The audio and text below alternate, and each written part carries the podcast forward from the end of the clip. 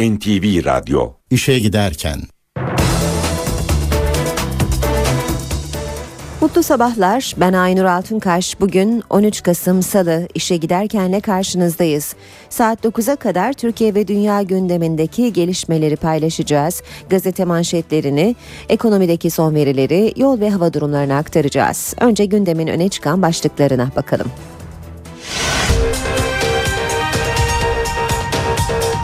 Ana dilde savunma hakkı düzenlemesi meclise sevk edildi. Suriye'de atılan bombalar Türkiye sınırına isabet etti. Düşen helikopterde şehit olan 14 asker dün toprağa verildi. Zirve yayın evi davasında Hurşit Tolon 7 saatlik savunma yaptı. Yeni yapılacak binalarda su yalıtımı da zorunlu hale geldi. İşe giderken gazetelerin gündemi.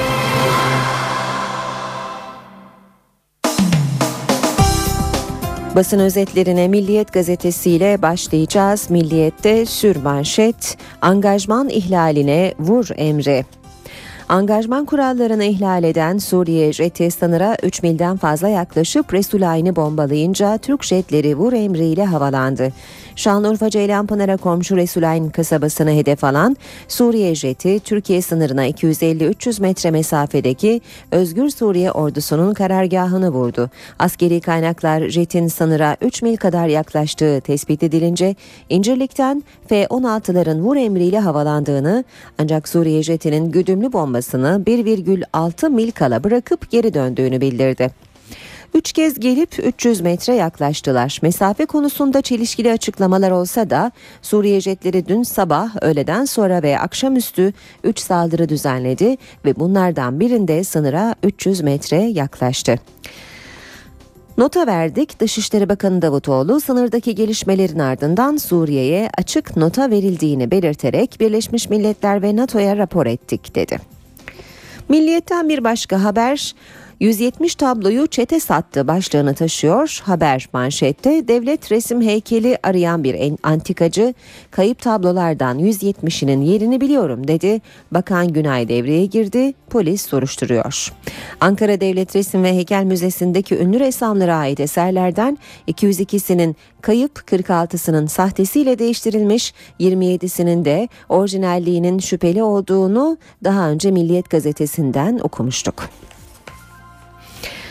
Devam ediyoruz basın özetlerine sabah gazetesine bakalım idamı getirin bu işi bitirin diyor manşet Siirt'te 16 silah arkadaşıyla şehit olan pilot Üsteğmen Yakup Çınar'ın cenazesine gözü yaşlı annesinin bu haykırışı damga vurdu. Kocatepe Camii'ndeki törende şehit annesi Fatma Çınar Başbakan Erdoğan'ın son günlerde halk idamı geri istiyor idamın bazen haklı nedenleri var diyerek hatırlattığı idam cezasını dile getirdi. Meteorolojik kırıma uğradık. Genelkurmay Başkanlığı Pervari'de 17 askerin şehit olduğu helikopter kazasının değişen meteorolojik şartlar nedeniyle gerçekleştiğini açıkladı. Türk Silahlı Kuvvetleri açıklamasında Pilotların tecrübeli olduğu, helikopterin bakımlarının düzenli yapıldığı ve terörist müdahalenin olmadığı bilgisine yer verildi. Hürriyette manşet şehidimin kokusu. Siirt'in Pervari ilçesinde askeri helikopterin düşmesi sonucu şehit olan 17 askerden 14'ü de dün hüzünlü törenlerle son yolculuklarına uğurlandı. Pilot Üsteğmen Yakup Çınar'ın dün Kocatepe Camii'nde öğle namazından sonra kılınan cenaze namazına Cumhurbaşkanı Gül, Meclis Başkanı Cemil Çiçek, CHP lideri Kılıçdaroğlu, MHP lideri Bahçeli, bakanlar ve Genelkurmay Başkanı Özel katıldı. Devam ediyoruz basın özetlerine. Sırada Radikal gazetesi var. Sınırda can pazarı diyor Radikal manşette. Şanlıurfa'nın Suriye sınırındaki Ceylanpınar ilçesi dün en acı günlerinden birini yaşadı. Bir Suriye jeti 3 kez Resul Ayn'ı bombaladı. 20'den fazla yaralı Türkiye'ye getirildi. 7'si hayatını kaybetti. Dışişleri Suriye'ye yeni bir nota verdi. Kalalım mı gidelim mi başlığını görüyoruz. Çatışmanın ortasında kalan Ceylan Pınarlılar tedirgin. Belediye Başkanı İsmail Arslan ne olacak diye soruyorum. Kalalım mı gidelim mi dedi. Oda TV'de ikinci rapor kendi bilgisayarları diyor bir başka başlık radikalde. TÜBİTAK Oda TV'deki dosyaların zararlı yazılımla gönderilmediğini açıkladı. Sanık avukatı rapor bilimsellikten uzak dedi. Vatan gazetesi var sırada. Doğmadan yetim kaldı yavrum diyor başlık. 3 aylık hamile Fethiye öğretmen düşen Skorski'de şehit olan Üsteğmen eşine böyle e, veda etti. Siirt'te Harekol Dağı'na çarparak düşen Skorski'de şehit olan 14 askerin cenaze töreninden ayrıntılara yer veriyor Vatan Gazetesi de. Vatanda manşetse idam çıktığı gün Avrupa Birliği'ni unutun. Erdoğan'ın idamı geri getirebiliriz açıklamalarına Avrupa'dan çok net yanıt geldi. Yasalarında ölüm cezası olan bir ülkenin Avrupa Birliği üyeliği söz konusu olamaz. Başka bir başlıkta yumruk yumruğa ifadelerini görüyoruz. Tartışmalara yol açan Büyükşehir Yasası'nın finali dün sabaha karşı yumruklarla oldu. AK Parti ve MHP'liler genel kurulu ringe çevirdi. MHP'nin bu Oslo yasası ülke federasyona götürülüyor diyerek kırmızı çizgi ilan ettiği, CHP'nin de Anayasa Mahkemesi'ne götüreceğini açıkladığı kanun 16 saatlik maratonla kabul edildi. Aydın, Balıkesir, Denizli, Hatay, Malatya, Manisa, Kahramanmaraş, Mardin, Muğla, Tekirdağ, Trabzon, Şanlıurfa ve Van büyükşehir statüsü kazandı. 559 belediye köy oldu. MHP'li Sinan Oğan'ın Erdoğan korkusu Allah korkusundan öteye gitmiş söz sözü genel kurulu karıştırdı. O, o anın AK Partili Muhyettin Aksa savurduğu yumruk Özcan Ulupınar'ın hamlesiyle havada kaldı. Haberi Zaman Gazetesi de manşetten vermiş. Büyükşehir Kanunu meclisten geçti. 13 il daha büyük şehir oldu. 559 belde köye döndü diyor başlık. Nüfusu 750 binden fazla olan 13 il Büyükşehir Belediyesi'ne dönüştü. 26 yeni ilçe kuruldu. İstanbul'la Kocaeli'nin köyleri mahalle statüsüne alındı. İstanbul Şişli'nin Ayaza, Maslak ve Huzur mahalleleri Sarıyer'e bağlandı. Nüfusu 2000'in altındaki 559 belde belediyesi ilk yerel seçimden sonra köy oluyor. Cumhuriyet gazetesine bakalım. Gümrükte ikinci perde diyor manşet. Esendere sınır kapısındaki hayali ihracat olayları ile ilgili rapor işleme konulmadı. Devletin otoritesinin bitme noktasına geldiği sınır kapısında yaşanan kaçakçılık olayları ile ilgili müfettiş raporları 6 aydır işleme konulmadı. Baş müfettişlerin 16 Mayıs 2012 tarihli soruşturma raporunda 200 milyon liralık bir hayali ihracat belirlemesi yapıldı. Vurguncuların 8 milyon lira haksız KDV iadesi aldıkları saptandı. Bakan Yazıcı Gümrükler Genel Müdürü'nün de arasında bulunduğu üst düzey bürokratların soruşturulmasına izin vermedi. Açlık grevlerinde 63. gün Aydınlar ve Güldevrede Türkiye Barolar Birliği Başkanı Coşar Başkanlığındaki Doğu ve Güneydoğu Anadolu Bölgesi Baro Başkanları açlık grevleri için köşke çıktı. Cumhurbaşkanının görüşmede Türkiye'ye yakışmıyor, sorunun çözümü için girişimde bulunacağım dediği öğrenildi. Akşam gazetesi var sırada gerici olsak okul mu yaparız diyor akşamın manşeti. Başbakan memleketi Rize'de kendi adını taşıyan üniversitenin eğitim yılını açtı. Çocukluğundan yola çıkıp bir dönemi anlattı, duygusal mesajlar verdi. Bize gerici yobaz dediler, eğitimden korkan bu yatırımı yapar mı? Başbakan Recep Tayyip Erdoğan Üniversitesi'nin açılış töreninde konuştu. 17 Mehmetçiğin şehit düşmesinden duyduğu acıyı dile getirdi. Cenazede başımızın eğik olması birilerinden korktuğumuz için değil, hüznümüz sebebiyledir dedi. Erdoğan sözü eğitime getirdi. Onlar okul yollarının kapatma derdinde biz açıyoruz. Devam ediyoruz basın özetlerine. Sınıra İngiliz askeri başlığını görüyoruz akşamda. Şam bombaladı jetler havalandı. Suriye krizinde kritik gelişme NATO Genel Sekreteri Rasmussen dün Türkiye'yi savunmak için yeni planlarımız var dedi. İngiltere Genelkurmay Başkanı Richardson açıklaması o planları netleştirdi. İngiltere Suriye Savaşı'nın Ürdün, Lübnan ve özellikle NATO üyesi Türkiye'ye yayılmasını önlemeye odaklandı. Kriz derinleşirse Suriye sınırına İngiliz askeri konuşlandırabiliriz. Yeni Şafak'a bakalım tehlikeli tırmanış demiş Yeni Şafak da manşette Suriye ordusunun Golan tepelerine isabet eden havan toplarına karşı önceki gün uyarı atışı yapan İsrail dün de hedefleri tanklarla vurdu. Tel Aviv'in 39 yıl sonra ilk kez Suriye topraklarında bir askeri hedefi vurması gözleri iki ülke sınırına çevirdi. Son başlığı da Habertürk'ten okuyalım. 6, e, 6669 kişi milyon üstü hesap açtı. Banka hesabında 1 milyonu olanların sayısı son bir yılda 6669 kişi arttı. BDDK'ya göre 1 milyon lira ve üzerinde para bulunan mevduat sahibi sayısı 51.161 kişiye ulaştı. Son başlığı da aktaralım. 24 hastane sivile terk ediliyor. Sivil askeri hastane devri 17 askeri hastane kapatılacak. Genelkurmay'a bağlı 24 askeri hastane de Savunma Bakanlığı'na devredilecek. NTV Radyo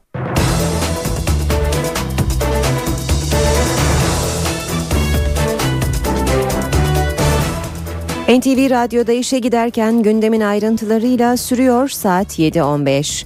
Hükümet açlık grevlerindeki mahkumların taleplerinden birisi olan ana dilde savunma hakkını da içeren düzenlemeyi meclise sevk etti. Düzenlemeyle cezaevindekilere belli aralıklarla nikahlı eşleriyle görüşme hakkı da tanınıyor. Tasarının bu hafta Meclis Adalet Komisyonu'nda görüşülmesi söz konusu. Özellikle KCK duruşmalarında krize neden olan ve cezaevinde açlık grevi yapanların talepleri arasında bulunan ana dilde savunma hakkı için düğmeye basıldı. Hükümet tüm imzaları tamamladığı düzenlemeyi meclise sevk etti. Ceza Muhakemeleri Kanunu'nun 202. maddesinde yapılacak düzenlemeyle mahkemeye çıkartılan kişilere kendilerini daha iyi ifade ettiklerini düşündükleri dille tercüman aracılığıyla savunma yapma imkanı tanınıyor.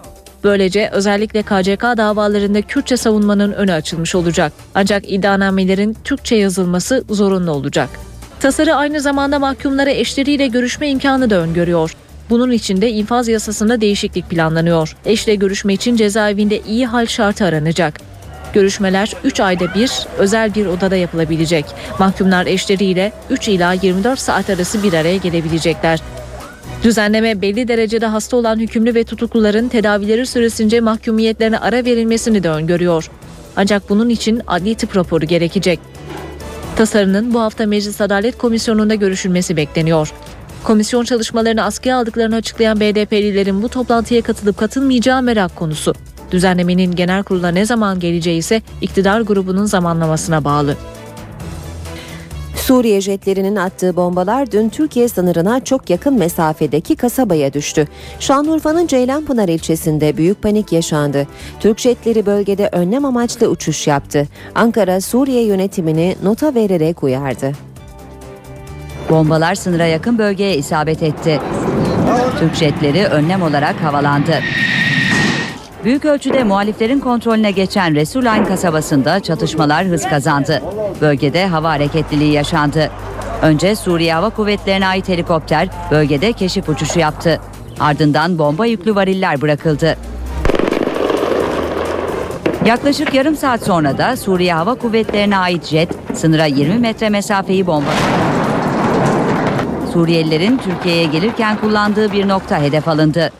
Gelişmeler üzerine Türk Hava Kuvvetleri'ne ait F-16'lar tedbir amaçlı olarak sınır bölgesinde uçuş gerçekleştirdi. Bombardımandan kaçan Suriyeliler Türkiye'ye sığındı. Suriyeliler akrabaların yardımıyla sınırın sıfır noktasına geliyor. Tel örgüler açıp Türkiye'ye sığınma talebinde bulunuyor. Suriye'den Türkiye'ye 74 yaralı getirildi. Ancak 10 kişi hayatını kaybetti. Yaralılar Ceylanpınar ve Şanlıurfa'daki hastanelere kaldırıldı. İlerleyen saatlerde Resulayn kasabası üzerinde sorti yapan jetler bölgeye aralıklarla 8 bomba daha bıraktı. Suriye Hava Kuvvetleri'ne ait bir helikopterde Esad rejimine bağlı askerlere erzak ve mühimmat attı. Ceylanpınar'da da patlamanın etkisiyle kırılan camlar çok sayıda kişinin yaralanmasına neden oldu. Şaraptan parçası görüyorsun her bir tanesi yarımşar kilo memlekete düşüyor yani daha başımıza ne gelecek? Çevreye de şarapnel parçaları yayıldı. Dışişleri Bakanı Ahmet Davutoğlu sınır bölgesine yönelik saldırılarla ilgili Roma'da konuştu. İhlal olmuş olsa tabii mukabilesini görürlerdi. Ee, ama ihlal olmamış olsa bile daha önceki anlaşmalara istinaden de e, bun, e, Suriye uçaklarının sınırımıza bu derece yakın bombardıman yapmaları güvenlik riski oluşturmaktadır. Biz bu çerçevede hem Suriye'ye tekrar bu sefer daha açık uyarıcı bir nota verdik hem de konuyu Birleşmiş Milletler Güvenlik Konseyi'ne ve NATO'ya rapor ettik.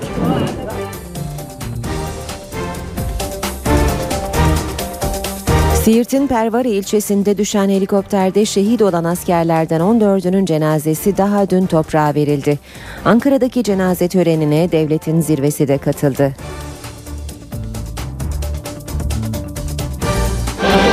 Türkiye, Siirt'in Pervari ilçesinde düşen helikopterde şehit olan askerler için ağladı.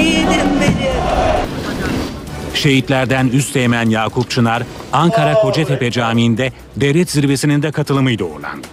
Ankara'daki törene Cumhurbaşkanı Abdullah Gül, Meclis Başkanı Cemil Çiçek, Başbakan Yardımcısı Bülent Arınç, CHP Genel Başkanı Kemal Kılıçdaroğlu, MHP Genel Başkanı Devlet Bahçeli ile bakanlar katıldı.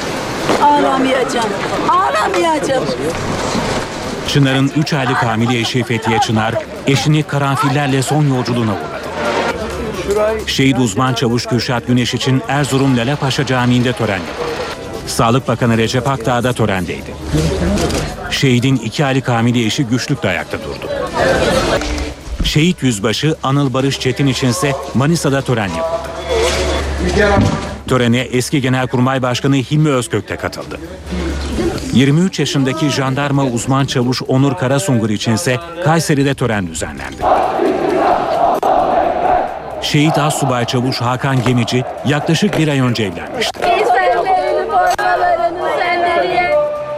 Şehit asker memleketi Giresun'da yağmur altında uğurlandı. Haklarınızı helal ettiniz mi? Uzman çavuş Dinçer Ersoy Tekirdağ'da, piyade uzman çavuş Mesut Şeker Konya'da, Assubay kıdemli çavuş Erkan Yalçın Bartın'da, şehit uzman çavuş İbrahim Çelik Kayseri'de, uzman çavuş Erdal Tekin Adana'da, Üsteğmen Ersan Yenici Kırklareli'nde, jandarma uzman çavuş Eren Kızılgedi'nin cenazesi Mersin'de, 25 yaşındaki Assubay Üst Çavuş Vedat Avcı Denizli, uzman onbaşı Yusuf Tüfekçi Gümüşhane'de toprağa verildi. Genelkurmay Başkanlığı 17 askerin şehit olduğu helikopter kazasının meteorolojik şartlardan kaynaklandığını açıkladı.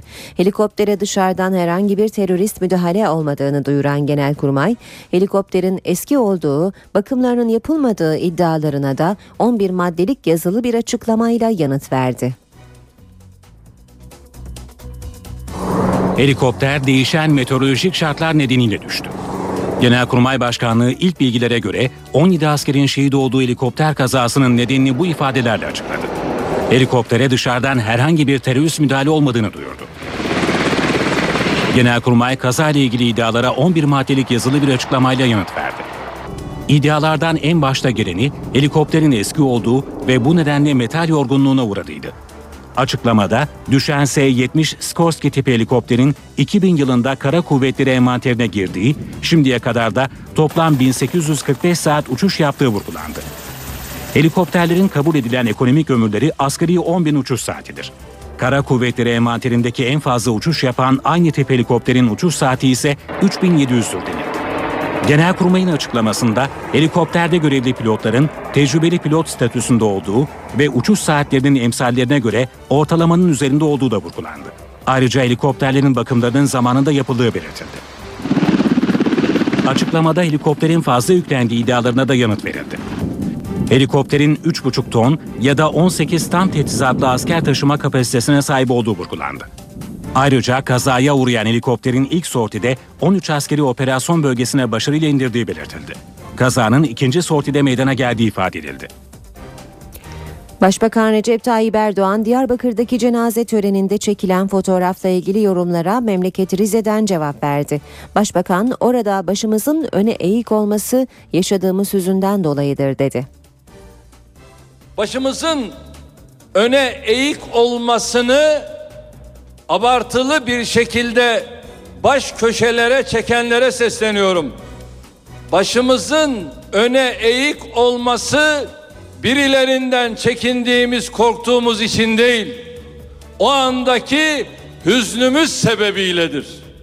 Topraklarımıza kasteden cana, mala, özellikle de Türkiye'mizin birliğine, kardeşliğine kasteden bu hain örgüte karşı yılmadan, yorulmadan, usanmadan mücadele veriyoruz, vermeye devam edeceğiz.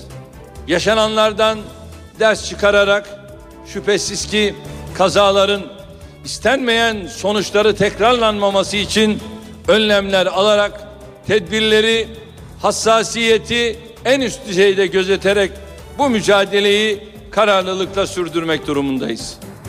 Pervari'deki elim kazayla ilgili olarak adli ve idari soruşturma başlatıldı.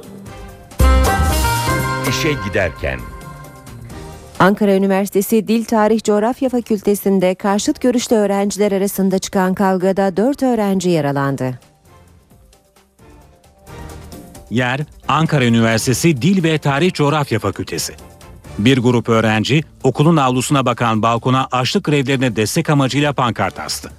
Karşıt görüşlü öğrenciler de hemen harekete geçerek pankartı indirdi. Bunun üzerine başlayan gerginlik kısa sürede kavgaya dönüştü. Kavgaya özel güvenlik görevlileri müdahale etse de çabalar kavgayı engellemeye yetmedi. Kavgaya karışan öğrenciler demir çubuk ve sopaların yanı sıra bıçak da kullandı. Gruba karşı koyan bir öğrenci bıçaklanarak ağır yaralandı.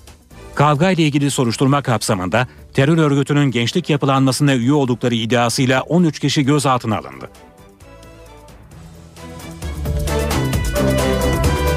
İdam tartışması gündem yarattı. CHP'li milletvekilleri idamı kaldıran kararın altında başbakanın imzası olduğunu hatırlatıyor. BDP'liler ise tartışmanın odağında Kürtlerin olduğu görüşünde. Son açıklama İtalya'da. Dışişleri Bakanı Ahmet Davutoğlu'ndan geldi. Davutoğlu başbakanın idamla ilgili açıklamaları nedeniyle Türkiye'nin Avrupa Birliği'ni isteyip istemediğini düşünür olduk diyen İtalya Senatosu Başkanı'na yanıt verdi. Bakınız Norveç'te bir olay yaşadık. Bir tane kendini bilmez çıktı. 77 tane Norveç insanını, Norveç vatandaşını öldürdü. Bir kişi. Ama buna verilen cevap nedir? 21 yıl mahkumiyet. Demek ki yeri geldiği zaman idamın bir haklılık sebebi de var. İtalya-Türkiye Forumu kapsamında İtalya'da bulunan Dışişleri Bakanı Ahmet Davutoğlu'na Başbakan Erdoğan'ın bu açıklamaları soruldu. İtalya Senatosu Başkan Yardımcısı Emmo Bonino, Davutoğlu'na Başbakan Erdoğan'ın idama ilişkin açıklamaları endişe verici. Bu açıklamalardan sonra Türkiye'nin Avrupa Birliği'ne girmek isteyip istemediğini düşünür olduk sorusunu yöneltti. Bakan Davutoğlu, Sayın Başbakan o açıklamayı Norveç'te onlarca kişiyi katleden Anders Behring Breivik'i kastederek söyledi. Biz Avrupa Birliği sürecindeki taahhütlerimize her zaman sadığız. Ancak dediğim gibi Avrupa Birliği'nden de aynı sadakati bekliyoruz cevabını verdi. Başkent Ankara'da ise meclisin iktidar grubu Başbakan Erdoğan'ın idam cezasına ilişkin sözlerine destek verdi. Müzakere sürecinin başlaması için gerekli şartlardan bir tanesi de idam cezasının kaldırılmasıydı. Ama terörün belki de çok e, aşırı boyutlara vardığı e, bir tabloda caydırıcı olma amacıyla idam cezasının e, tekrar gündeme getirildiğini görüyoruz. İdam tartışmalarına muhalefetten farklı tepkiler geldi. terör suçlusu olması halinde bile idam yine iktidar grubunun oylarıyla başbakanın talimatıyla kaldırıldı. Birileri başbakana bunları hatırlatsın. Gündemi saptırmaya devam ediyor. her türlü idama karşıyız. Bir sosyal demokrat olarak bir insanın sadece ve sadece yaşamının doğal yollardan son bulmasını arzu ederim. BDP Grup Başkan Vekili İdris Bolukense tartışmanın odağında Kürtler var dedi. Bu ruh halinin adı bir siyasi cinnettir.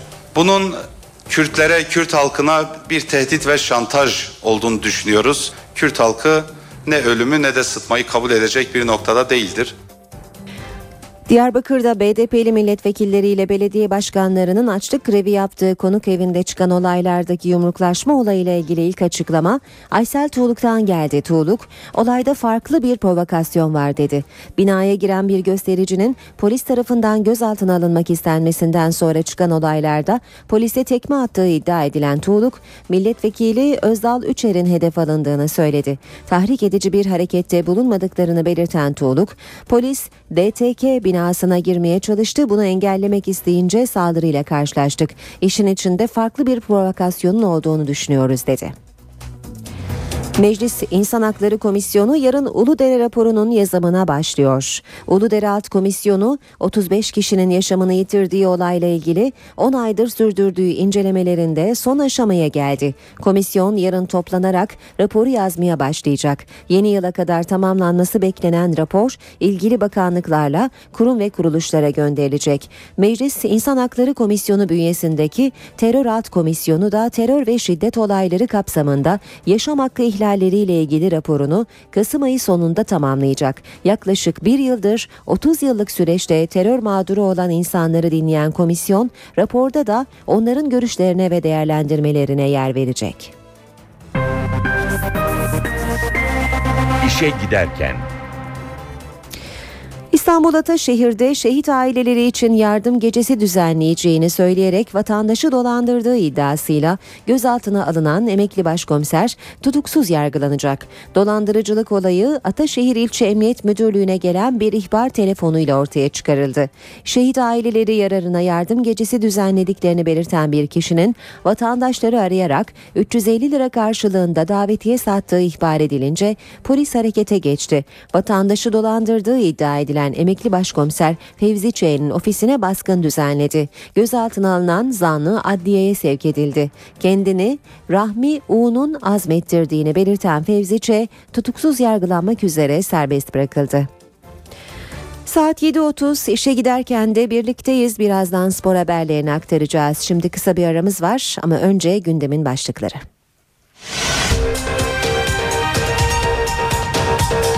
Ana dilde savunma hakkı düzenlemesi meclise sevk edildi. Suriye'de atılan bombalar Türkiye sınırına isabet etti. Düşen helikopterde şehit olan 14 asker dün toprağa verildi. Zirve yayın evi davasında Hurşit Tolon 7 saatlik savunma yaptı. Yeni yapılacak binalarda su yalıtımı da zorunlu hale geldi.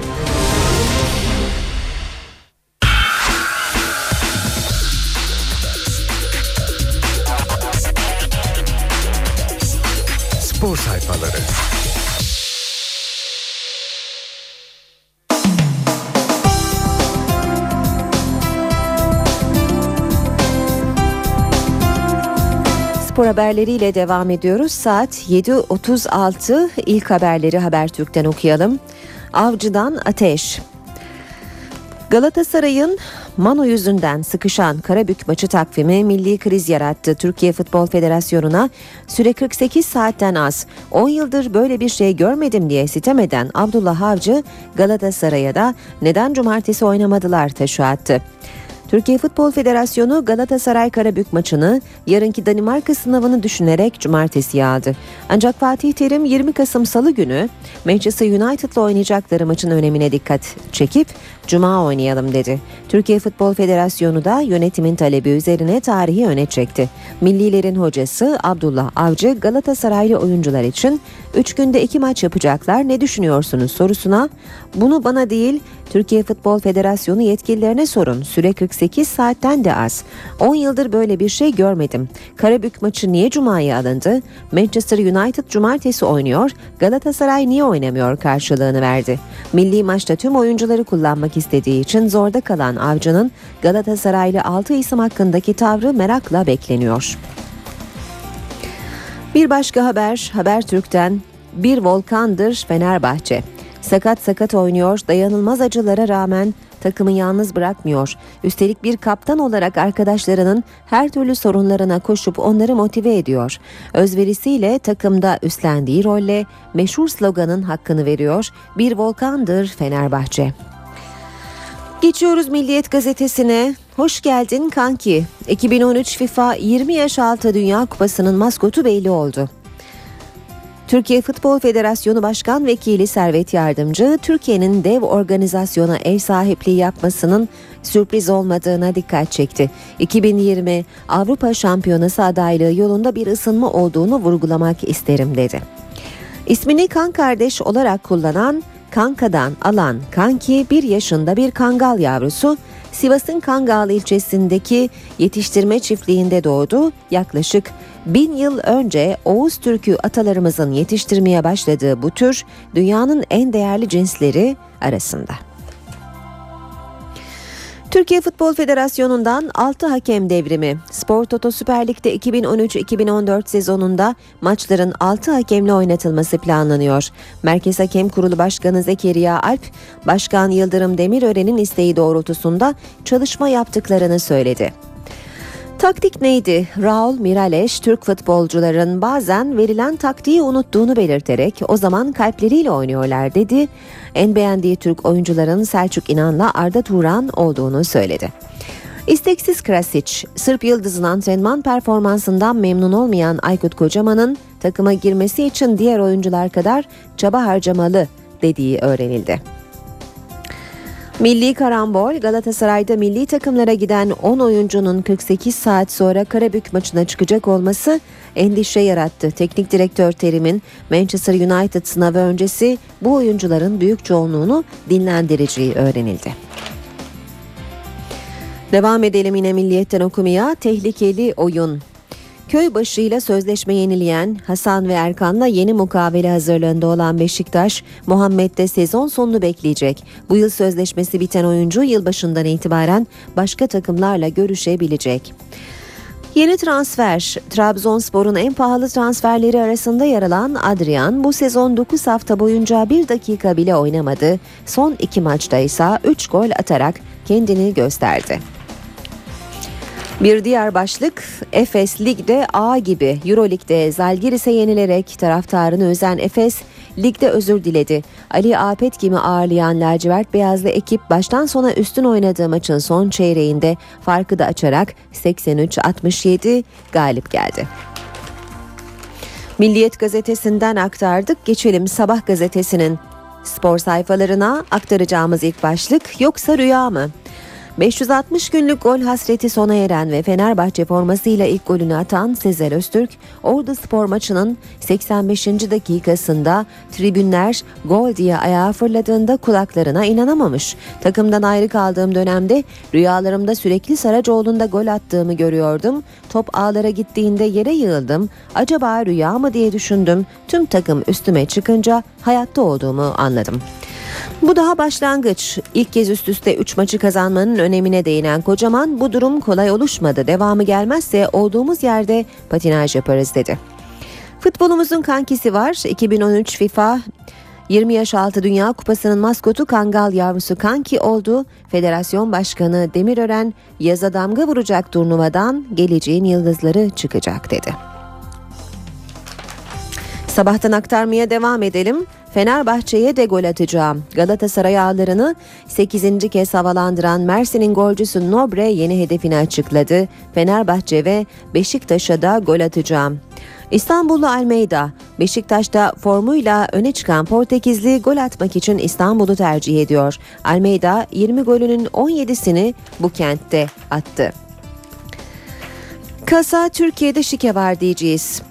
Trabzonspor Başkanı Sadri Şener, avukatlarımız gitti, sağlığım izin verirse ben de cuma gideceğim, başvuru için son noktaya geldik dedi. Sabah gazetesinin spor sayfalarından aktardık. Son olarak da Hürriyet'in spor sayfalarına bakacağız ve ardından da İstanbul trafiğine göz atacağız. Fenerbahçe haberi kocaman, yükseli, kocaman yükseliş başlığıyla yer almış. Alex'e yollarını ayıran Fenerbahçe, Aykut Kocaman'ın istediği futbolu oynamaya her geçen gün yaklaşıyor. Süper Lig'de sol, Avrupa'da kayıt. Senegalli futbolcu Spor Toto Süper Lig'de Hollandalı yıldızsa Avrupa'da beşer gol atarak skor yükünü paylaştı. Seneye 6 hakem başlığını görüyoruz Hürriyet'te de. Merkez Hakem Kurulu Başkanı Alp dev projeyi açıkladı. Federasyon yeni uygulamayı başlatmaya hazırlanıyor. İtalya'da ve Avrupa kupalarında 6 hakemin görev yaptığını anlatan Zekeriya Alp, önümüzdeki sezon maçlar 6 hakemle oynanabilir. Federasyon Başkanımız bunu çok istiyor dedi. Portekizli Bursa maçında genç yeteneği mumla aradı. Fernandez'in dilinden Oğuzhan anlıyor. Beşiktaş'ın orta sahası yeni ikiliyle daha da güçlendi diyor Hürriyet gazetesi. Ve Galatasaray'ın hatası alan savunması Nobre Cimbom'a attığı golün sırrını açıkladı. Mersin İdman Yurdu'nun Brezilyalı, te- Brezilyalı tecrübeli forveti Galatasaray'da oynayan her futbolcu çok kaliteli ama ben sadece adam adama defans yapıldığında zorluk çekiyorum dedi.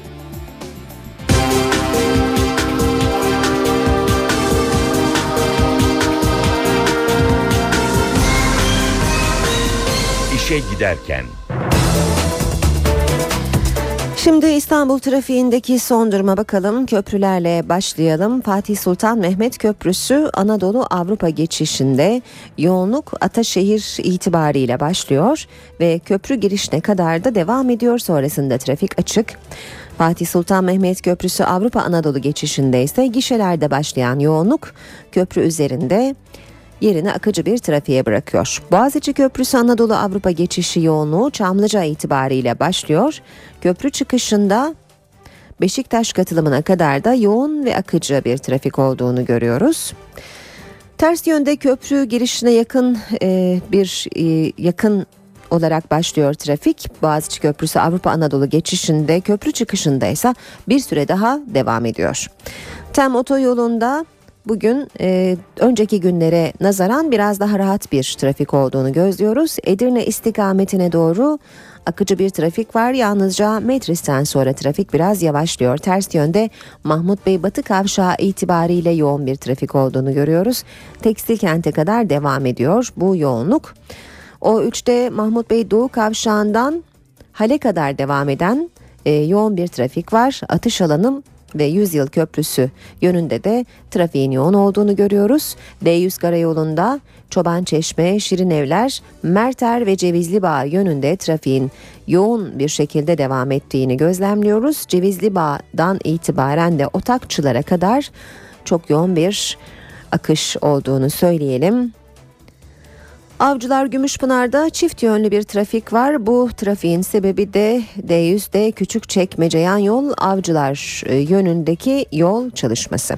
Anadolu yakasıyla devam edelim. Bir başka yol çalışması da Gülsuyu, Malse- e, Gülsuyu Maltepe yönünde ve Maltepe e, Gülsuyu yönündeki trafiği de bu çalışma yavaşlatıyor. Aynı şekilde Pendik Kavşağı'ndaki çalışma da bu bölgede trafiği oldukça yoğunlaştırmış durumda. Küçük Yalıkoz yatağı arasında da çift yönlü bir trafik olduğunu söyleyelim. İşe giderken 5 yıl önce biri Alman 3 kişinin öldürüldüğü zirve yayın evi davasında dün önemli bir isim mahkemeye çıktı. Davanın bir numaralı sanığı emekli orgeneral Hurşit Tolon ilk kez duruşmadaydı. Tolon 7 saat savunma yaptı. Cinayetlerin ordu bünyesinde oluşturulduğu gizli bir yapılanma tarafından işlendiği iddiasını reddetti. Emekli Orgeneral Hurşit Tolon. Tolon 18 Nisan 2007 tarihinde Malatya Zirve Yayın Evi'nde biri Alman 3 kişinin öldürüldüğü davada ek iddianameyle bir numaralı sanık oldu. İlk kez duruşmaya çıktı, savunma yaptı. İddianamede yer alan cinayetler TSK içinde Tolon tarafından 1993 yılında kurulan gizli bir yapılanma tarafından işlendiği iddiasını reddetti. Malatya 3. Ağır Ceza Mahkemesi'nde görülen davada emekli Orgeneral Hurşit Tolon yaklaşık 7 saat ayakta savunma yaptı. Emekli Orgeneral Tolon, ordu içinde gizli bir yapılanmadan haberdar olmadığını söyledi. Emekli Orgeneral'e cinayetlerin işlendiği gün Malatya İnönü Üniversitesi'nde konferans verdiği hatırlatıldı. Tolon, Malatya'da bulunmasının tesadüf olduğunu söyledi. Hurşit Tolon, cinayetlerin JITEM'le bir ilgisi var mı sorusuna da 42'de aşkın bir süre TSK'da görev yaptım. JITEM diye bir teşkilatı ne gördüm ne de buradan bir subayla tanıştım dedi. Tolon iddiaları komplo olarak nitelendirdi. Emekli Orgeneral Hurşit Tolon, zirve yayın evi davasında terör örgütü yöneticiliği, cinayete azmettirme ve hükümeti ortadan kaldırmaya teşebbüsle suçlanıyor. Emekli Orgeneral aynı zamanda Ergenekon davasının tutuklu sanığı. Ancak zirve yayın evi davasında tutuksuz yargılanıyor. Tolon'un kurduğu iddia edilen TSK içindeki gizli yapılanma, Rahip Santoro ve Hrant Dink cinayetleriyle de suçlanıyor. Balyoz darbe planı davasında 18 yıl hapis cezasına çarptırılan emekli orgeneral Ergin Saygun Ergenekon davasında tanık olarak dinlendi. Saygun internet andacı ve irtica ile mücadele eylem planı ile ilgili evrakın imhası evrini, emrini kendisinin verdiği iddiasını yalanladı. benim bütün üzüntüm bana darbeci damgası vurulmuş olmasıdır. Kalan ömrümde bu lekeyi temizlemek için uğraşacağım. Balyoz davasında darbeye eksik teşebbüs suçlamasıyla 18 yıl hapis cezasına çarptırılan emekli orgeneral Ergen Saygun duruşmada bu sözleri söyledi. Saygun, Ergenekon davasında bu kez tanık sandalyesindeydi. Ergen Saygun'a kara propaganda için Genelkurmay karargahında kurulduğu iddia edilen internet siteleriyle ilgili haberin basında yer almasının ardından karargahtaki bilgisayarların kayıtlarının silindiği iddiası soruldu. Saygun, imha emrinin kendisi tarafından verildiği iddiasını yalanladı. 2007-2008 yılları arasında Genelkurmay 2. Başkanlığını yaptığını belirten Saygun, daha sonra 1. Ordu Komutanlığı görevine getirildiğini ve görev değişikliği nedeniyle sadece kendi bilgisayarlarını sildirdiğini söyledi.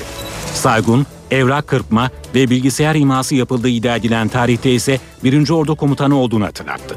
1. Ordu Komutanlığı'nın İrtica.org ve Türkatak.org adlı internet siteleri hakkında bilgisi olup olmadığı sorulan Saygun, bu sitelerin 1999'dan itibaren işletildiğini, bunlarla ilgili 64 genelge ve yönetmeliğin Aralık 2010'da hükümet tarafından yürürlükten kaldırıldığını söyledi. Oda TV davasında sanıkların bilgisayarlarına virüs gönderildiği iddiasını araştıran Türkiye Bilimsel ve Teknik Araştırma Kurumu ikinci bir raporu mahkemeye sundu. Raporda sanıkların bilgisayarlarına virüs gönderildiği ancak suç konusu dosyaların daha önce oluşturulduğu tespitine yer veriliyor. TÜBİTAK raporunda söz konusu bilgisayarlara uzaktan yönetilebilen zararlı yazılımlar gönderildiğinin belirlendiği vurgulandı. Ayrıca dosyaların oluşturulma zamanları ilgili zararları yazılımların gönderilme zamanlarından öncedir. Zararlı yazılımların gönderildiği tarihte delil bilgisayarlarında o zamanki güvenlik ürünleri tarafından tespit edilebilmeleri ve engellenmeleri mümkün olmamıştır ifadelerine yer verildi. İşe giderken Suriye ordusuyla silahlı muhalifler arasındaki çatışmalar Türkiye sınırına çok yakın bir mesafede devam ediyor. Suriye jetleri gün boyunca Resul Ayn kasabasını bombaladı. Ankara Suriye yönetimini nota vererek uyardı. Şanlıurfa'nın Ceylanpınar ilçesinin hemen karşısında Suriye'nin Resul Ayn kasabasında çatışma 6. gününe girdi. Gün başlarken Suriye Hava Kuvvetlerine ait helikopterin keşif uçuşunun ardından bomba yüklü variller bırakıldı. Daha sonra Suriye jetleri belirli aralıklarla Resul Ayn kasabasını bombaladı. Bombaların Türkiye sınırına yakın bölgelere isabet etmesi üzerine Türk jetleri bölgede önlem olarak uçuş yaptı. Türkiye Suriye yönetimine nota vererek uyarıda bulundu. Bölgeden Suriyelilerin kaçışı da sürüyor. 74 yaralı Türkiye'ye getirildi. Yaralılardan onu hayatını kaybetti. Kızılaç ve Kızılay Türkiye'de Suriyeli sığınmacılara yardım için devrede. Kızılaç ve Kızılay Dernekleri Federasyonu sığınmacılar için 26,8 milyon euro istedi. Cenevre'de düzenlenen toplantı sonrasında Türkiye'de yaşayan 170 bin Suriyeli için 26,8 euroluk yardım istendi. Türk yetkililer bu yardım sayesinde sığınmacılara ocak, ısıtıcı, battaniye gibi kış soğuğundan koruyacak malzeme sağlayacaklarını belirtti. Ayrıca okul ve kantin gibi çeşitli amaçlarla kullanılacak çok fonksiyonlu çadırların kurulması hedefleniyor. Türkiye'ye sığınmacı akınının sürmesi durumunda çağrının gözden geçirilebileceği belirtildi. Türkiye-Suriye sınırında yaşananları NATO yakından takip ediyor. NATO Genel Sekreteri Anders Fogh Rasmussen, ittifakın Türkiye'yi korumak ve savunmak için ne gerekirse yapacağını söyledi. NATO Suriye konusunda Türkiye'ye desteğini bir kez daha dile getirdi. NATO Genel Sekreteri Anders Fogh Rasmussen, Prag'da katıldığı toplantıda Türkiye'yi korumak için ne gerekiyorsa yapacaklarını söyledi. Turkey can rely on NATO solidarity NATO Türkiye ile dayanışma içindedir. Bu konuda Türkiye NATO'ya güvenebilir. İhtiyaç duyması halinde Türkiye'yi korumak ve savunmak için tüm planlarımız hazır. Ama takdir edersiniz ki bu tür planlarla ilgili ayrıntılı bir bilgi vermemiz söz konusu olamaz. Bütün planlarımız hazır diyen Rasmussen, böylece Türkiye'ye saldırıların gerçekleşmeyeceği bir caydırıcılığı sağlayacağımızı düşünüyoruz ifadesini kullandı. NATO Genel Sekreteri, Suriye sınırına Patriot füzelerinin yerleştirilmesiyle ilgili iddialara da değindi. Bu konuda Türkiye'den talep almadık dedi. The deployment of Patriot uh, missiles. uh, füzelerinin sevkiyatı konusunda bir talep almadık. Böylesi bir talep gelmesi halinde NATO konseyi bu konuyu gözden geçirecektir. Suriye muhalefetinin birleşmesini de değerlendiren Rasmussen, bunu geleceğe yönelik önemli bir adım olarak niteledi.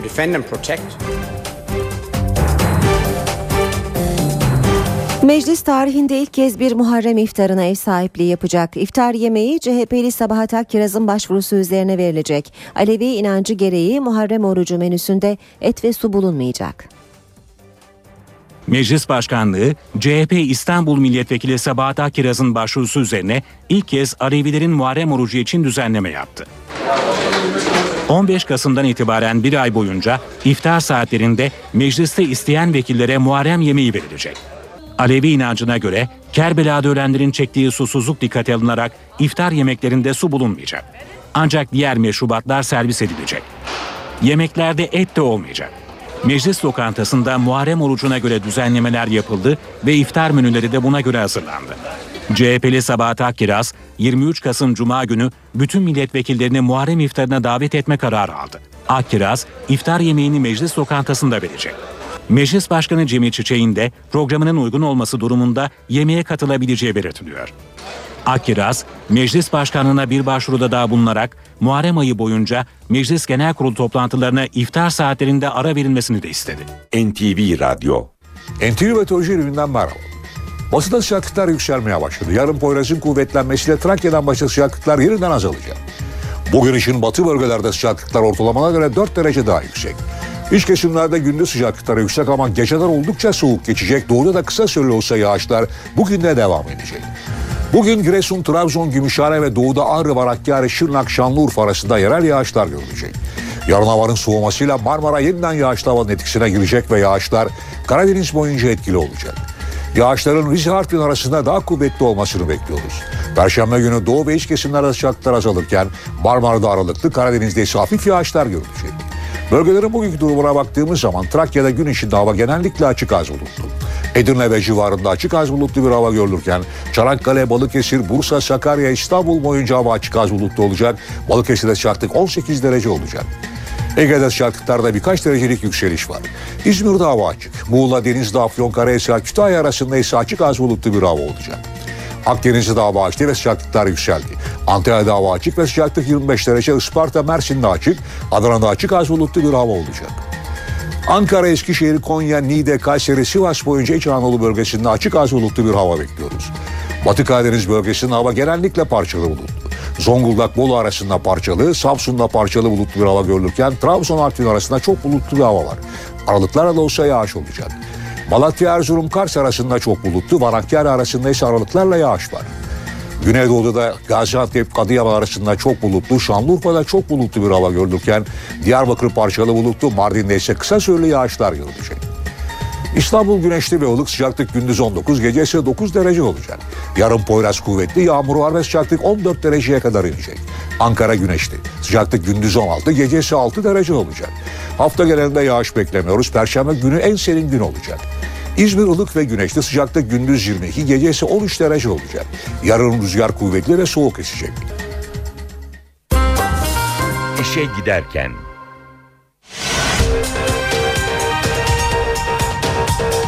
Ana dilde savunma hakkı düzenlemesi meclise sevk edildi. Suriye'de atılan bombalar Türkiye sınırına isabet etti. Düşen helikopterde şehit olan 14 asker dün toprağa verildi. Zirve yayın evi davasında Hurşit Tolon 7 saatlik savunma yaptı. Yeni yapılacak binalarda su yalıtımı da zorunlu hale geldi. İşe giderken gazetelerin gündemi.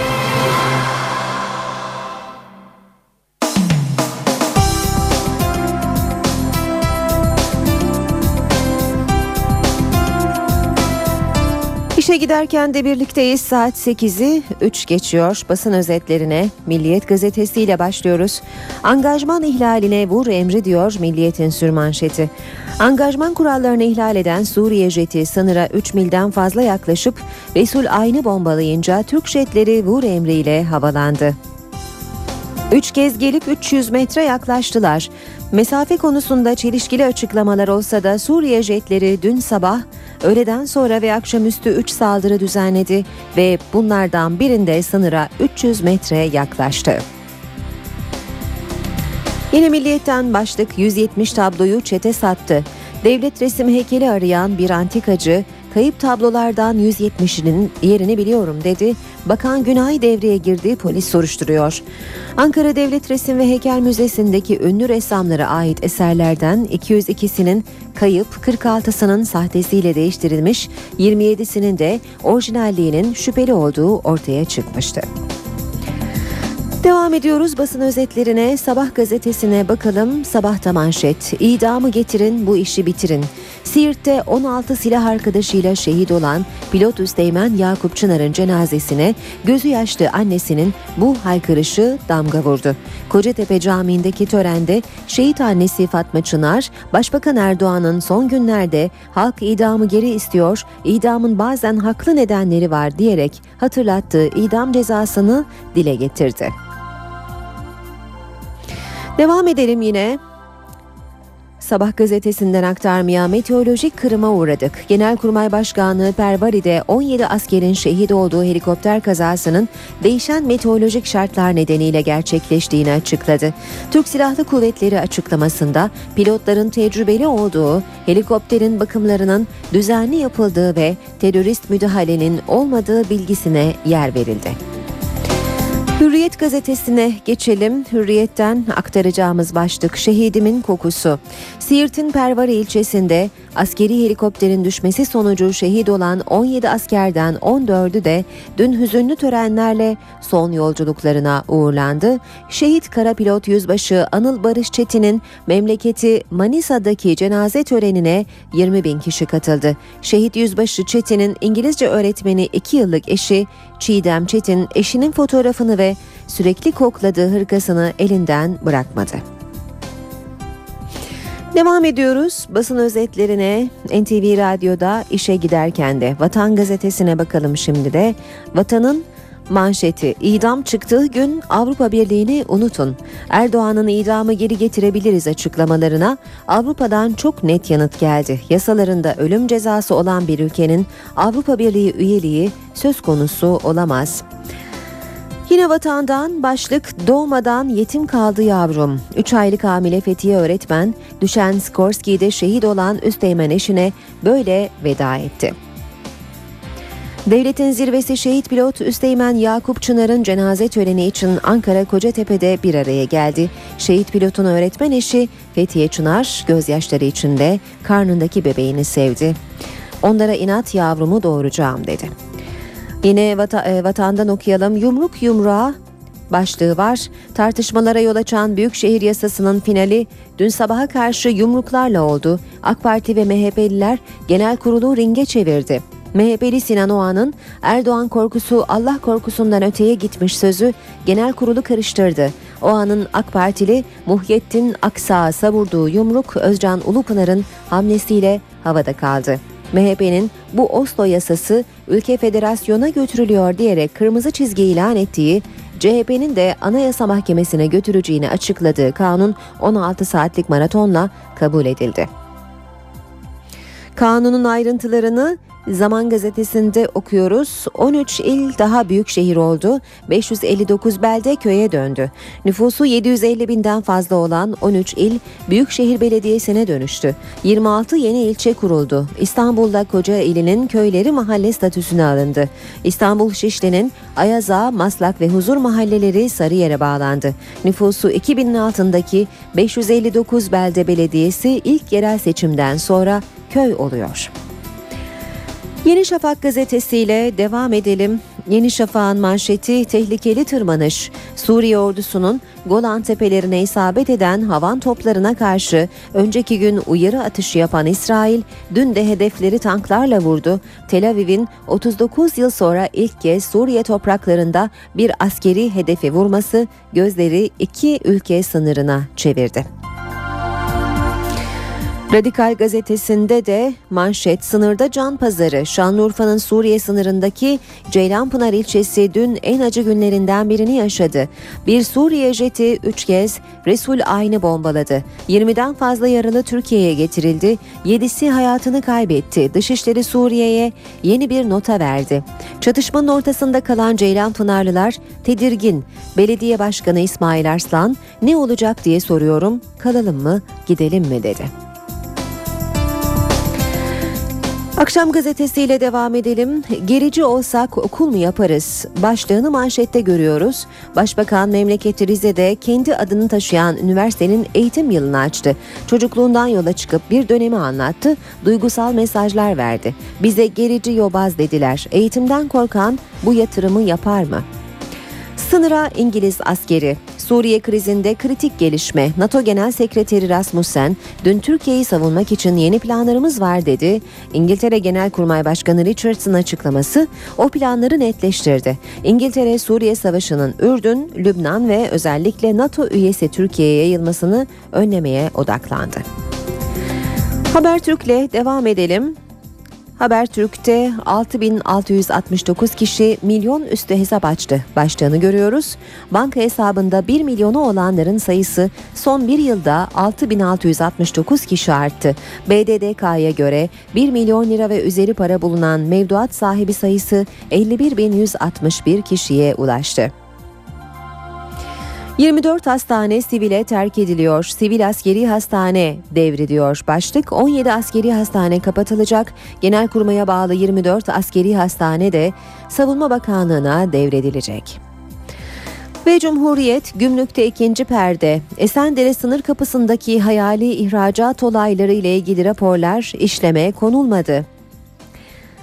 Devletin otoritesinin bitme noktasına geldiği sınır kapısında yaşanan kaçakçılık olayları ile ilgili müfettiş raporları 6 aydır işleme konulmadı. Baş müfettişlerin 16 Mayıs 2012 tarihli soruşturma raporunda 200 milyon liralık bir hayali ihracat belirlemesi yapıldı. Vurguncuların 8 milyon lira haksız KDV iadesi aldıkları saptandı. Bakan Yazıcı, Gümrükler Genel Müdürü'nün de arasında bulunduğu üst düzey bürokratların soruşturulmasına izin vermedi deniyor haberin ayrıntılarında. Ve bir haber daha okuyarak bitireceğiz bu bölümü. Aydınlar ve Gül Devre'de Türkiye Barolar Birliği Başkanı Coşar Başkanlığındaki Doğu ve Güneydoğu Anadolu bölgesi baro başkanları açlık grevleri için köşke çıktı. Cumhurbaşkanının görüşmede Türkiye'ye yakışmıyor sorunun çözümü için girişimde bulunacağım dediği öğrenildi. 8.17'yi gösteriyor saatimiz işe giderken gündemin ayrıntılarıyla sürüyor. Hükümet açlık grevindeki mahkumların taleplerinden birisi olan ana dilde savunma hakkını da içeren düzenlemeyi meclise sevk etti. Düzenleme ile cezaevindekilere belli aralıklarla nikahlı eşleriyle görüşme hakkı da tanınıyor. Tasarının bu hafta Meclis Adalet Komisyonu'nda görüşülmesi söz konusu. Özellikle KCK duruşmalarında krize neden olan ve cezaevinde açlık grevi yapanların talepleri arasında bulunan ana dilde savunma hakkı için düğmeye basıldı. Hükümet tüm imzaları tamamladığı düzenlemeyi meclise sevk etti. Ceza Muhakemeleri Kanunu'nun 202. maddesinde yapılacak düzenlemeyle mahkemeye çıkartılan kişilere kendilerini daha iyi ifade ettiklerini düşündükleri dille tercüman aracılığıyla savunma yapma imkanı tanınıyor. Böylece özellikle KCK davalarında Kürtçe savunmanın önü açılmış olacak. Ancak iddianamelerin Türkçe yazılması zorunlu olacak. Tasarı aynı zamanda mahkumlara eşleriyle görüşme imkanı da öngörüyor. Bunun için de infaz yasasında değişiklik planlanıyor. Eşle görüşme için cezaevinde iyi hal şartı aranacak. Görüşmeler 3 ayda bir özel bir odada yapılabilecek. Mahkumlar eşleriyle 3 ila 24 saat arası bir araya gelebilecekler. Düzenleme belli derecede hasta olan hükümlü ve tutukluların tedavileri süresince mahkumiyetlerine ara verilmesini de öngörüyor. Ancak bunun için adli tıp raporu gerekecek. Tasarının bu hafta Meclis Adalet Komisyonu'nda görüşülmesi bekleniyor. Komisyon çalışmalarını askıya aldıklarını açıklayan BDP'lilerin bu toplantıya katılıp katılmayacağı merak konusu. Düzenlemenin genel kurula ne zaman geleceği ise iktidar grubunun zamanlamasına bağlı. Suriye jetlerinin attığı bombalar dün Türkiye sınırına çok yakın mesafedeki kasabaya düştü. Şanlıurfa'nın Ceylanpınar ilçesinde büyük panik yaşandı. Türk jetleri bölgede önlem amaçlı uçuş yaptı. Ankara Suriye yönetimini nota vererek uyardı. Bombalar sınıra yakın bölgeye isabet etti. Türk jetleri önlem olarak havalandı. Büyük ölçüde muhaliflerin kontrolüne geçen Resulayn kasabasında çatışmalar hız kazandı. Bölgede hava hareketliliği yaşandı. Önce Suriye Hava Kuvvetleri'ne ait helikopter bölgede keşif uçuşu yaptı. Ardından bomba yüklü variller bırakıldı. Yaklaşık yarım saat sonra da Suriye Hava Kuvvetleri'ne ait jet sınıra 20 metre mesafeyi bombaladı. Suriyelilerin Türkiye'ye gelirken kullandığı bir nokta hedef alındı. Gelişmeler üzerine Türk Hava Kuvvetleri'ne ait F-16'lar tedbir amaçlı olarak sınır bölgesinde uçuş gerçekleştirdi. Bombardımandan kaçan Suriyeliler Türkiye'ye sığındı. Suriyeliler akrabaların yardımıyla sınırın sıfır noktasına geliyor. Tel örgüler açıp Türkiye'ye sığınma talebinde bulunuyor. Suriye'den Türkiye'ye 74 yaralı getirildi. Ancak 10 kişi hayatını kaybetti. Yaralılar Ceylanpınar ve Şanlıurfa'daki hastanelere kaldırıldı.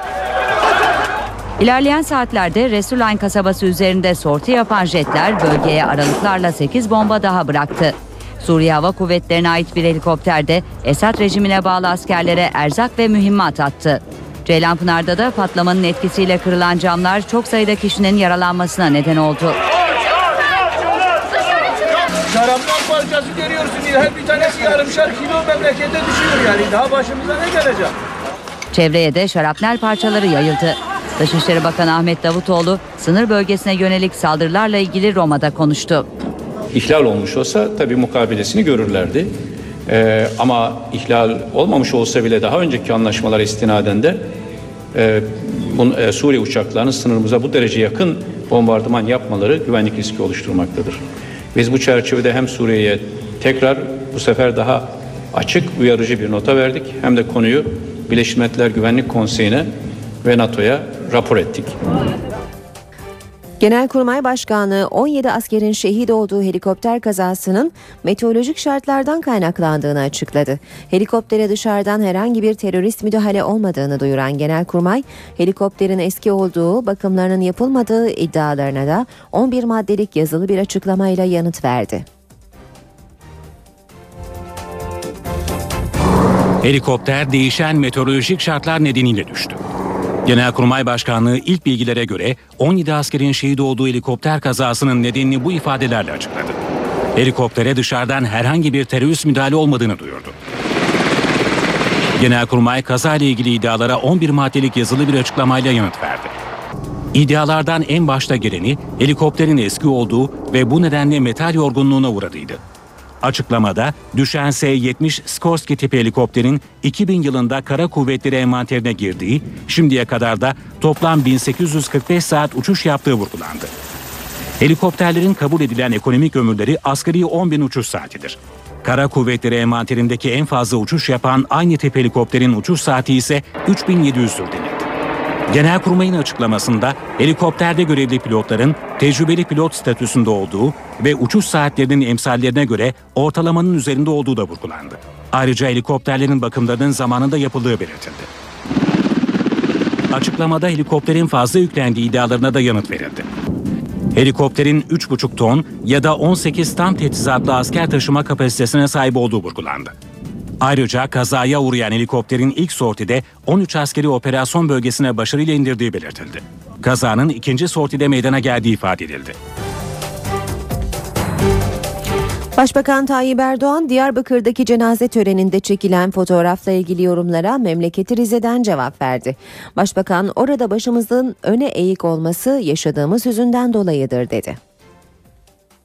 Başımızın öne eğik olmasını abartılı bir şekilde baş köşelere çekenlere sesleniyorum. Başımızın öne eğik olması birilerinden çekindiğimiz, korktuğumuz için değil, o andaki hüznümüz sebebiyledir. Topraklarımıza kasteden, cana, mala, özellikle de Türkiye'mizin birliğine, kardeşliğine kasteden bu hain örgüte karşı yılmadan, yorulmadan, usanmadan mücadele veriyoruz, vermeye devam edeceğiz. Yaşananlardan ders çıkararak şüphesiz ki kazaların istenmeyen sonuçları tekrarlanmaması için önlemler alarak tedbirleri, hassasiyeti en üst düzeyde gözeterek bu mücadeleyi kararlılıkla sürdürmek durumundayız.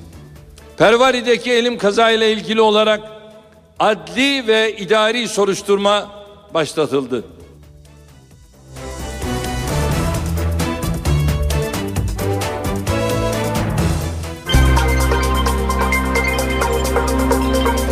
Ankara gündemi.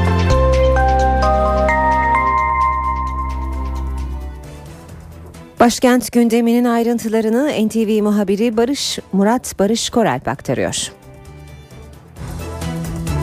Ankara'nın bir numaralı gündem maddesi açlık grevleri 63 gündür devam eden grevlerle ilgili dün önemli bir gelişme yaşandı. Açlık grevi yapan mahkumların 3 talebinden biri olan ana dilde savunma hakkını düzenleyen yasa tasarısı meclis başkanlığına sunuldu.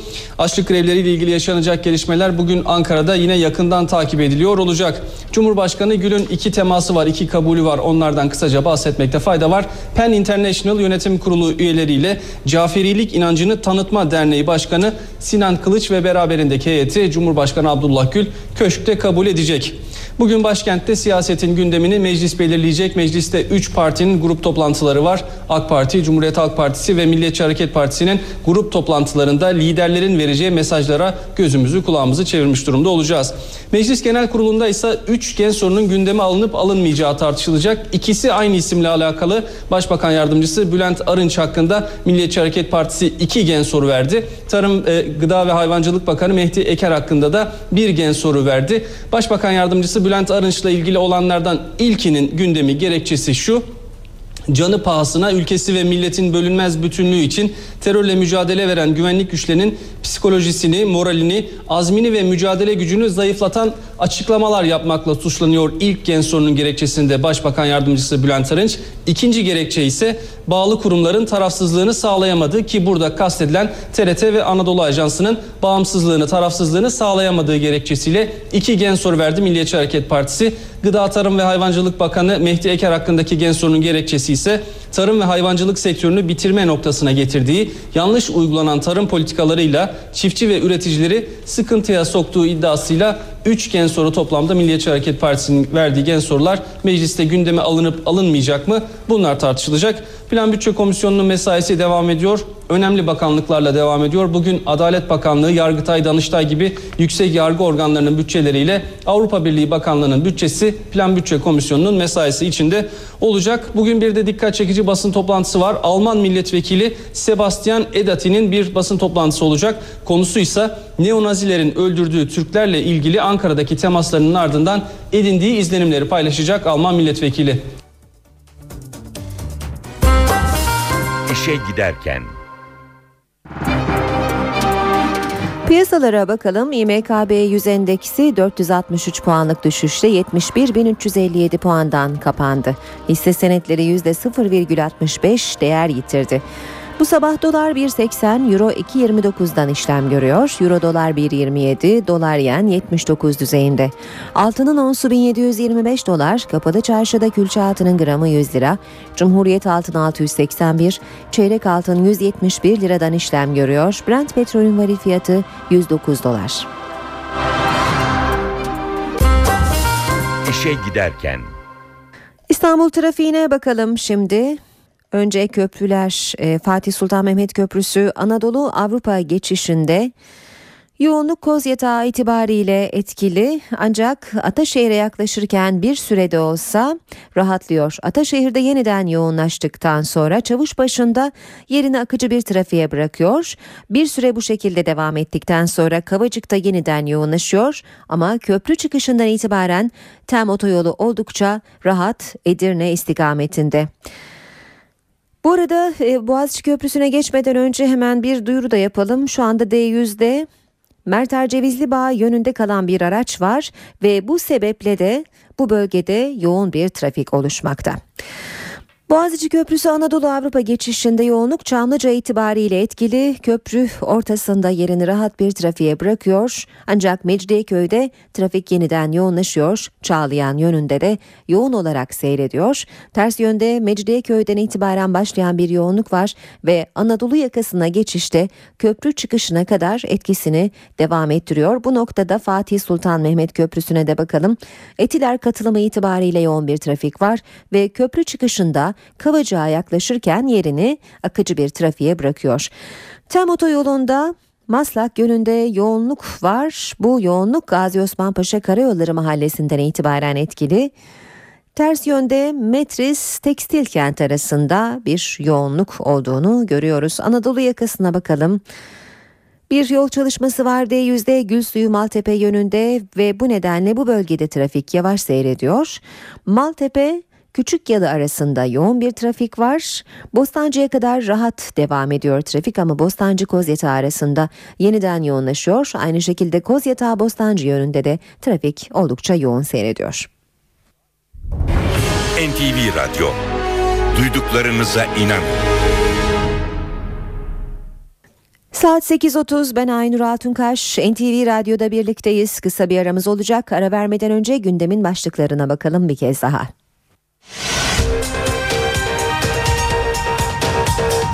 Ana dilde savunma hakkı düzenlemesi meclise sevk edildi. Suriye'de atılan bombalar Türkiye sınırına isabet etti. Düşen helikopterde şehit olan 14 asker dün toprağa verildi. Zirve yayın evi davasında Hurşit Tolon 7 saatlik savunma yaptı. Yeni yapılacak binalarda su yalıtımı da zorunlu hale geldi.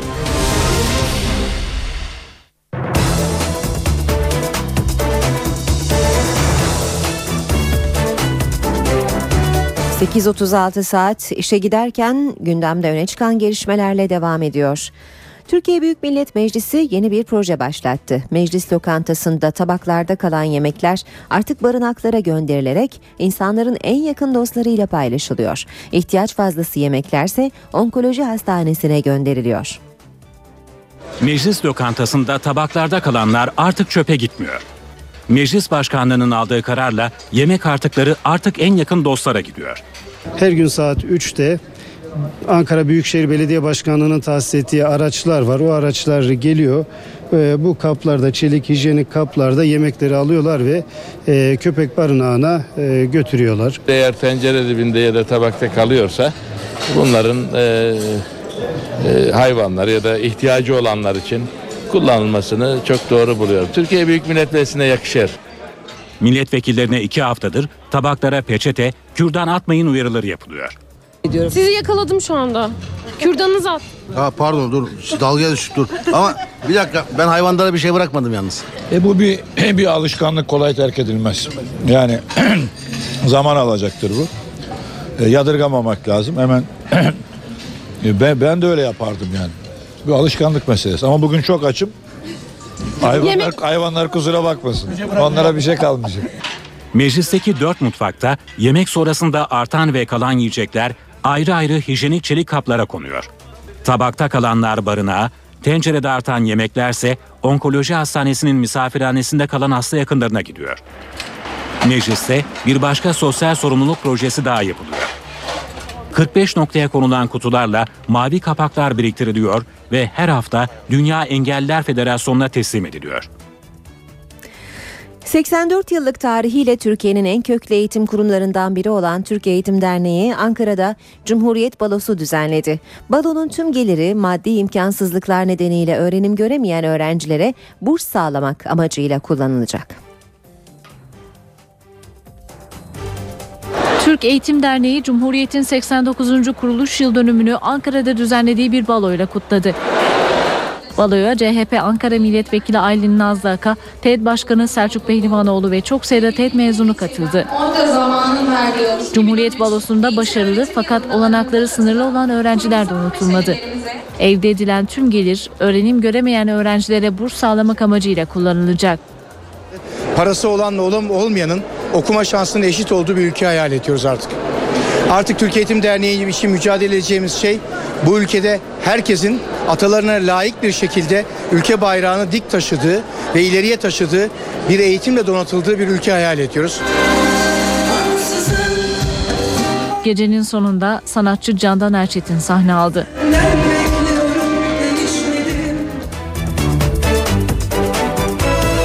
Kredi Yurtlar Kurumu burs ve öğrenim kredilerine ilişkin başvuru sonuçlarını 26 Kasım pazartesi günü açıklayacak. 2012-2013 öğretim döneminde burs ve öğrenim kredisi için 660 bini aşkın üniversite öğrencisi başvurdu. Listenin açıklanmasının ardından kredi ödemeleri 7 Ocak 2013'te başlayacak.